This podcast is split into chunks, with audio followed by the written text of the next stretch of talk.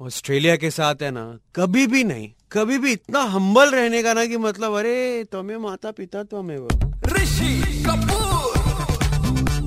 कभी भी जीत के चौड़ा नहीं होने का भाई ये मैंने सीखा मैं इतने साल से है ना स्कोर अपडेट्स दे रहा हूँ। जब जब इंडिया ऑस्ट्रेलिया से खेली है ना मैं कभी भी ऐसे ऐसे होशियारी और कुछ ज़्यादा कुछ क्योंकि वो लोग कभी भी आके है ना ले लेते हैं आपकी। We went Australia we defeated them यहाँ पर आए टी ट्वेंटी सीरीज़ उन्होंने हमको हरा दिया। वनडे में we were two nil up वहाँ से लोग वापस तीन मैच लगातार जीतने को आए हैं। और ये जो हमने एड्स वैड्स बनाए थे ना कि ऑस्ट्रेलिया को बच्चे दिखा रहे थे एंड ऑल दैट भाई कभी वो गलती नहीं करता भाई। रोहित शर्मा के एट थाउज़ेंड रन कंप्लीट हो गए he. Is now the third joint fastest batsman to reach eight thousand ODI run with Sourav Ganguly and Virat Kohli तो मतलब he is really really played उसका ऐसा होता है ना सडनली मतलब ऐसे तीन चार मैच बाद वो आके है ना सडनली ऐसे दो ही डायरेक्ट मार देगा।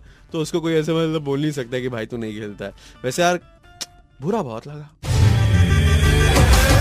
हम तो हार गए सीरीज़ हार गए सीरीज़ हार गए अट्ठाईस महीनों के बाद रे।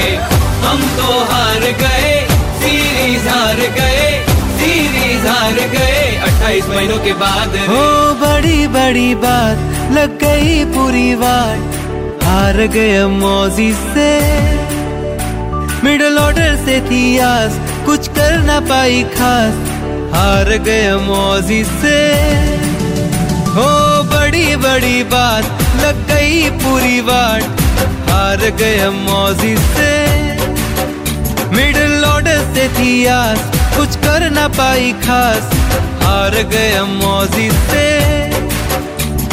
खेल जाते अगर हम थोड़ा ढंग से तो सीरीज़ में ना होती हार।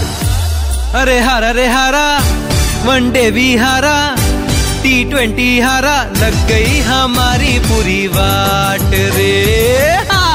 अरे हारा रे हारा, ओए वनडे भी हारा, ओए टी ट्वेंटी हारा, लग गई हमारी पूरी वाट रे। अरे हारा रे हारा, ओए वनडे भी हारा ओए टी ट्वेंटी हारा लग गई हमारी पूरी बाट रे। मुझे कभी कभी डर लगता है, वो सचिन के डेज़ की याद आती है जब हम एक बैट्समैन पे कुछ ज़्यादा ही रिलाई करते थे कि ये फायर नहीं करेगा तो शायद पूरी टीम फायर नहीं करेगी। वर्ल्ड कप के लिए लिटिल टेंस आई एम